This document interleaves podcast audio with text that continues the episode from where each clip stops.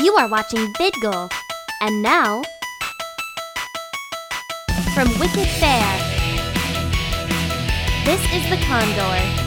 Features. Hello, all you congoers, you. This is Mia Walker, and I have the pleasure of standing with GD Falksen right now. Tell me, how are you enjoying your Wicked Faire so far? Well, I'm having a good time. I actually just finished a uh, lecture on steampunk. Okay, tell me about steampunk. Oh, well, steampunk is one of the genres I write in. Uh, and it basically is Victorian science fiction. It uh, imagines a 19th century that has a more elaborate social structure and a more uh, advanced form of technology, but still using Victorian aesthetics and, and, the limitations of Victorian science.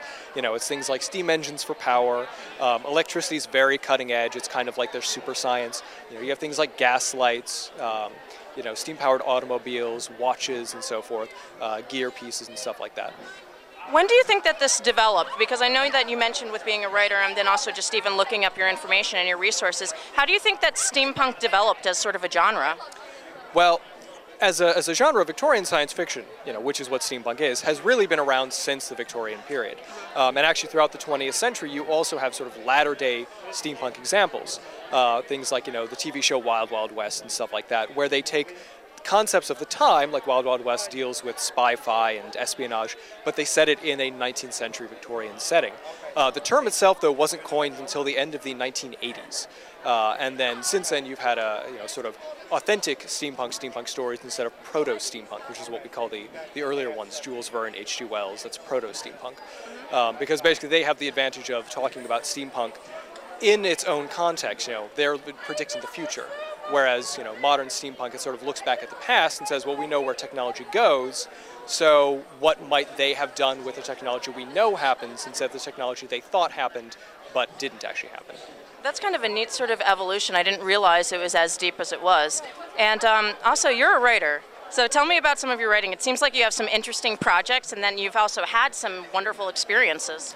Well, yeah, I am. Um, I write a lot of different genres. Uh, steampunk's the one I'm getting the most attention for right now. Um, and a lot of my work is short fiction. Um, I have a couple of serials. Um, I have, uh, in Steampunk Tales, I have an unfortunate engagement, which is sort of a, an Edwardian uh, adventure story.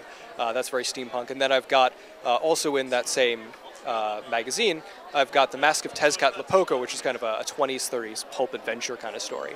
Uh, and then I also have uh, a steampunk story called The Strange Case of Mr. Salad Monday. That's in my Cities of Ether setting. Uh, and that's going to be, it's on Tor.com right now. It's going to be appearing in Steampunk Reloaded, uh, coming out in October. That's being edited by the Vandermeers. That's that's pretty cool, and it seems like you also have a bit of long fiction that might be coming out pretty soon. Or should we be looking forward to something? Uh, yes, I do have uh, a, a full-length novel in the Cities of Ether. Um, the current working title is *The Strange Case of the All-Seeing Ear*. Um, at the moment, it's it's being uh, considered, but I don't have any specific details on when it'll be coming out. Well, it's exciting because at least we sort of have a little bit of a idea, a little bit of a teaser that there will be something that will be coming out. That just sounds fun for me. Oh yes, it'll it'll come out. It's just a question of when. When? Yes, exactly. Now, also you did some work for MTV, and then also were in New York Times. Tell me about this. Uh, yes. Well, again, it's you know. I, I don't want to, you know, sell myself too much on steampunk, but yeah, I mean, it is one of the, the, things I do, and it's the one I get the most attention for right now. I do articles on it, and lectures and stuff, um, and I've been interviewed on it by the New York Times, San Francisco Chronicle, um, MTV. Um, you know, VBS TV, uh, that's uh, Vice, I believe. Um, you know, NHK, which is uh, Japanese uh, public television, I believe, did uh, something on, on steampunk in New York, and I, I was featured in that. That's so interesting.